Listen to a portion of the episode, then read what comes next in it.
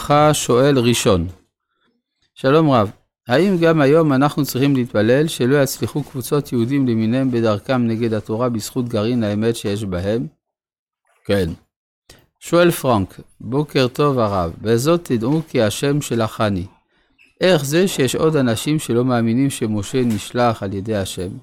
הרי כבר הובטח לו במעמד הר סיני, וגם בך יאמינו לעולם. הבטחה שניתנה קצת לפני כן, יום טוב.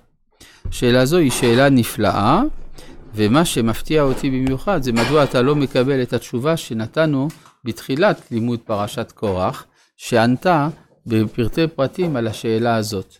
אז אם התשובה שנתתי אז איננה מספקת, אז אינני יודע, אז צריך להבין למה היא לא מספקת, ואז אני אוכל גם להצדיק אותה.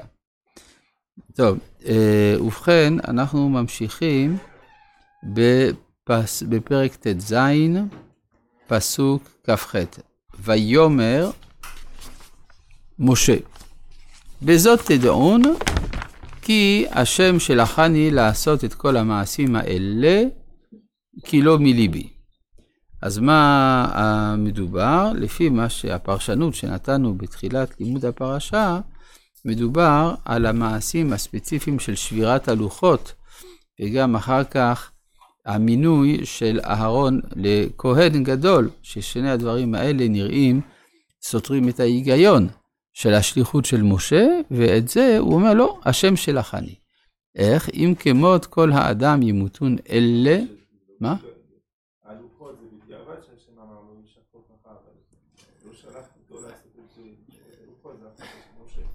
זהו, אז השם שלחני לא אמר לי, יש הבדל. שלחני לעשות, כלומר אני הבנתי נכון את כוונת הבורא. זה הכוונה שלפעמים אה, משה אה, עושה דבר מדעתו והסכימה לו דעת השם. דעתו של הקדוש ברוך הוא. זה מהסוג הזה. אם כמות כל האדם ימותון אלה, ופקודת כל האדם, אגב, שם גם רואים שהקדוש ברוך הוא רוצה שהוא ישבור את הלוחות, כי הרי הוא אומר, זה או הלוחות או עם ישראל. אז הוא כבר מבין מה הכוונה? כי הרי כלום לא נתתי, לך רד כי שיחת עמך, כלום נתתי לך גדולה אלא בשבילם. אז מזה הוא מבין שכל גדולתו היא מכוח האומה ולא מכוח התורה. כלומר, יש מספיק רמזים ניתנו לו. אם כמות כל האדם ימותון אלה, ופקודת כל האדם ייפקד עליהם, לא השם שלחני. כלומר, עכשיו, מאיפה משה יש לו כזה ביטחון? הוא אומר דבר פשוט, כיוון שזאת האמת, אז לא ייתכן שבאמת ימותון כפקודת כל האדם. ואם בריאה, יברא השם. כלומר, אם צריך אפילו, צריך שהשם יברא. ופצתה האדמה את פיה, ובלעה אותם ואת כל אשר להם, ירדו חיים שעולה, וידעתם כי ניאצו האנשים האלה את השם. את השאלה, אה, למה הוא חושב שהאדמה דווקא צריכה לפצות את פיה כדי לבלוע אותם? ההסבר הוא פשוט כי ההתנהגות של דתן ואבירם סותרת את סדר העולם בכלל, ולכן העולם בכללו הוא זה שמתנגד. הרי כתוב כאן, ובצע אדמה את פיה. אז מה זה הפה הזה? הפה שלא הפה הספציפי של אותו מקום, אלא של כל העולם כולו. ואז כתוב, ויהי ככלותו לדבר את כל הדברים האלה, ותדבקה האדמה אשר תחתיהם, ותפתח הארץ את פיה. זאת אומרת, בפועל, באופן נקודתי, מה שאפשר לראות זה שהאדמה אשר תחתיהם נבקעה, אבל מי שבלע אותם זה לא האדמה, זה הארץ. כלומר, הארץ, העולם בכללו, הוא אה, בסדרו הפנימי מנוגד לטענה שלהם, ולכן ותפתח הארץ את פיה. ות... כלומר, זו סתירה קוסמית, הקיום שלהם והעולם. מה? אה, כי, ה... לא, הם סותרים, לא מצד הטבע, הם סותרים את סדר העולם. יש הבדל בין טבע לבין סדר. הסדר של העולם זה שהשם שלח את משה. כלומר, זה משהו מהותי. זה לא איזה בונוס מקרי, אלא יש צורך של התגלות תורה מן השמיים, והיא צריכה לבוא דרך משה, ולכן הטענה שלהם היא סתירה פנימית לסדר העולם. ותפתח הארץ את פיה ותבלע אותם ואת בתיהם. ואת כל האדם אשר לקורח, ואת כל הרכוש. מה עם קורח עצמו? האם הוא נבלע או לא נבלע? הרי כתוב דתן ואבירם, וכל האדם אשר לקורח, קורח לא מופיע. ו...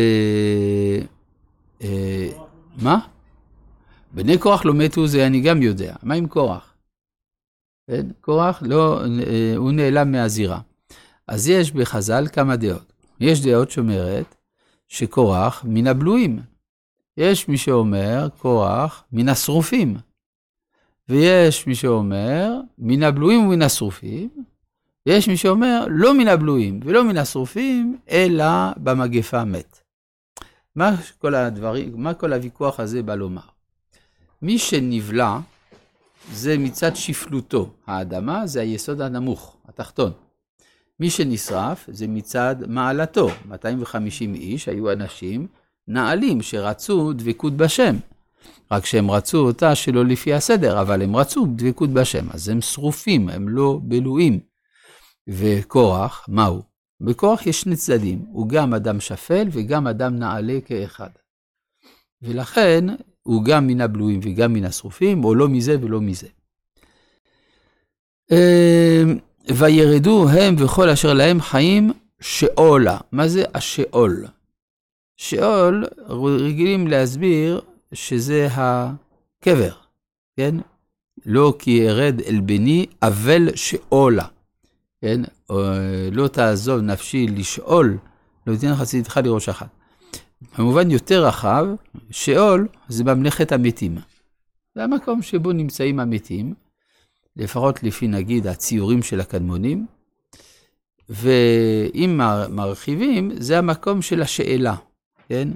כלומר, מקום שבו יש שאלות ואין תשובות. זה גיהינום. מקום שיש רק שאלות ואין תשובות, זה השאול.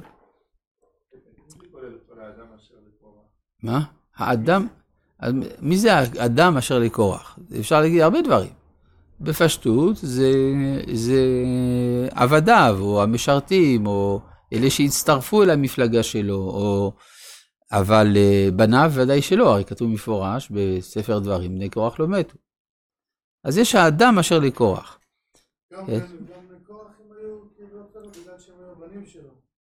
לא, הבנים של קורח הם בסדר, הרי אדרבה, הם היו המשוררים במקדש. אנחנו רואים שושלת מפוארת של, של משרתי השם במקדש, ואפילו שמואל הנביא שיוצא ממנו. עכשיו, פה, פה זה הנקודה, מה זה שהוא ראה את שמואל? כן, הרי כתוב בחז"ל, אה, קורח שפיקח היה, מה ראה לשטות זו? ראה שמואל יוצא ממנו. מה זה אה, שהוא, אה, מה זה ראה שטות? שטות, אצל השוטה אין הבדל בין המדרגות. שיטה, שיטה זה דבר ישיר, ישר. והאמירה שאין הבדל בין הכהן לבין הלוי, בין ישראל לעמים, כל האמירה הזאת היא בגדר השקפת עולם של שטות. אז מה ראה לשטות זו? איזה היגיון מצא בשטות? זו השאלה. והתשובה היא שהוא ראה את שמואל. מה עשה שמואל? שמואל עשה בדיוק את מה שקורח רצה לעשות. כלומר, אצל שמואל הוא שירת לפי הזוהר בכהונה גדולה. למרות שזה לא מפורש בכתוב, אבל הזוהר אומר שהוא שימש בכהונה גדולה, וגם הוא היה מעין מלך של עם ישראל, והוא התנגד להקמת מלכות.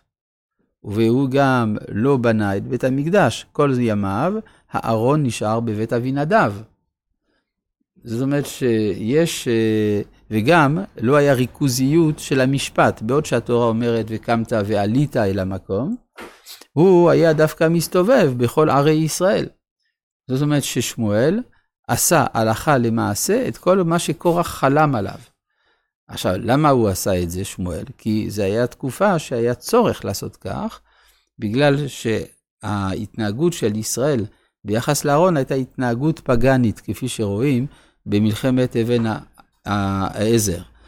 ולכן אמר שמואל צר, הגיע הזמן קודם כל לחנך את העם, להפסיק את השחיתות של הכהונה של בני עלי, ורק אחר כך להשיב את המלכות ולבנות בית מקדש יותר טוב. הטעות של קורח זה שהוא חשב שהנהגה שהיא טובה באופן זמני, היא טובה באופן קבוע. אז זה הכוונה שראה את שמואל יוצא ממנו, זה היה בסיס לשיטתו. רבי חנניה בן